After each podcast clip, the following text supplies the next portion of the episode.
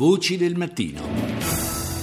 Sono passati quattro anni dal disastro di Fukushima quando la locale centrale nucleare venne investita dallo tsunami post-terremoto con le conseguenze catastrofiche che tutti ricordiamo. È una ferita ancora aperta per il Giappone e soprattutto per gli abitanti della zona che evacuati e trasferiti in alloggi di emergenza sembrano avere ormai rinunciato alla prospettiva di tornare un giorno nelle loro case. その時もう、うちの中が動物入ってもめちゃめちゃ、うん、 場所にうんこがあって、La mia casa è sottosopra, è stata occupata da topi e altri animali, dice una donna che un tempo viveva a Fukushima. La mia camera è praticamente irriconoscibile. È la prima volta che torno là dall'anno del terremoto, ma ho abbandonato ogni proposito di tornare a vivere in quella casa.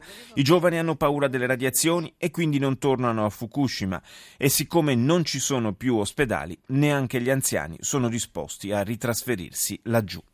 Di come il Giappone vive l'anniversario di quel tragico evento parliamo stamani con il corrispondente Rai da Pechino, Claudio Pagliara. Buongiorno. Buongiorno, buongiorno a tutti i radioascoltatori.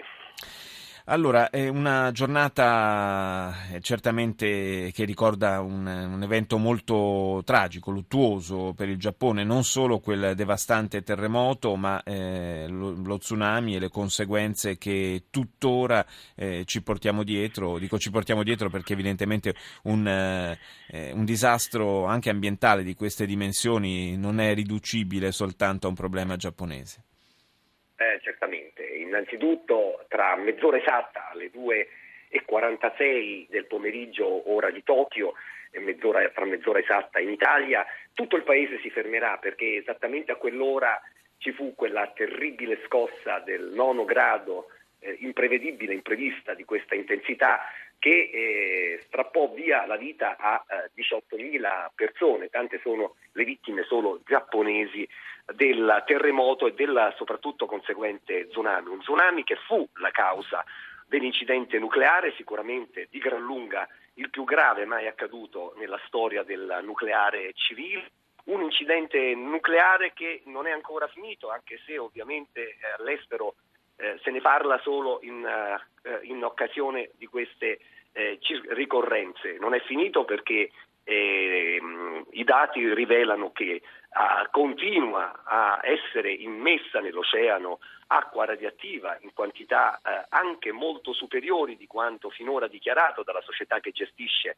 eh, che gestiva l'impianto nucleare, 70 volte in più, questo stato rivelato solo a febbraio, ed aggiunto eh, altre critiche a già una gestione molto discutibile, molto criticata dell'emergenza da parte eh, della società che gestisce gli impianti nucleari eh, in Giappone. E ehm, la decontaminazione dell'area lungi dall'essere eh, completata, come avete ricordato e avete sentito le voci, eh, molte centinaia di migliaia, 220.000 persone vivono ancora eh, lontano dalle loro case e non hanno nessuna intenzione di tornarci perché comunque quell'area resterà pericolosa. Purtroppo per molto, molto, moltissimo tempo. Sì, chissà, chissà davvero quanti anni e poi comunque insomma c'è questa eh, sinistra immagine incombente della centrale che certamente non invoglia a tornare là. Accennavi alle polemiche, il Giappone è un paese eh, nel quale anche le polemiche hanno, assumono toni particolari, se vogliamo molto più soft di quanto non accada da noi,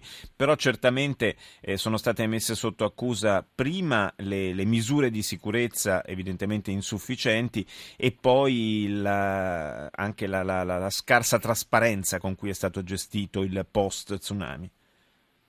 Assolutamente, eh, ripeto, il dato più inquietante è che questa scarsa trasparenza eh, riguarda non solo le prime eh, fasi dell'incidente nucleare, su quale già eh, fiumi d'inchiostro si sono scritti, ma eh, anche eh, a quattro anni di distanza eh, proprio come dicevo e ricordavo a febbraio la società che gestisce l'impianto è stata costretta ad ammettere che eh, la fuoriuscita di acqua radioattiva nell'oceano, cioè l'acqua radioattiva che, dal, che, che, che viene ancora emessa, uh, immessa nell'oceano è eh, radioattiva di 70 volte in più di quanto dichiarato in precedenza e questo eh, avviene da almeno un anno. Cioè la scarsa trasparenza ovviamente ha creato un sentimento di mh, eh, grande sfiducia nei confronti della gestione di questa operazione. In qualche modo ha consentito al primo ministro Shinzo Abe di vincere le elezioni perché l'emergenza era stata gestita dal precedente governo ed era stata gestita per un, un unanime giudizio Male, in sì. maniera molto approssimativa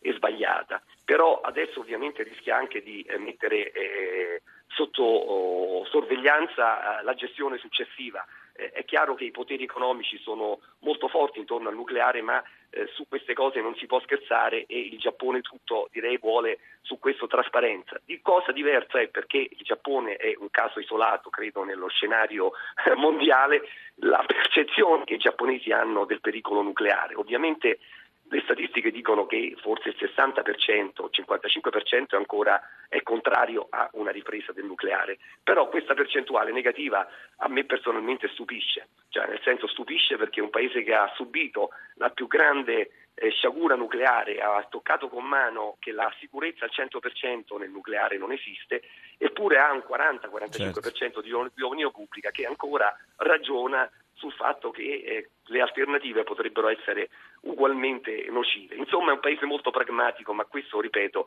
è un caso davvero tutto giapponese, della capacità dei giapponesi di affrontare i problemi in maniera pragmatica, discuterne serenamente senza guerre di religione. Certamente è un, un paese e un popolo che fa davvero, fa davvero discorso a sé nel panorama mondiale. Io ringrazio Claudio Pagliara, corrispondente RAI da Pechino, per essere stato con noi.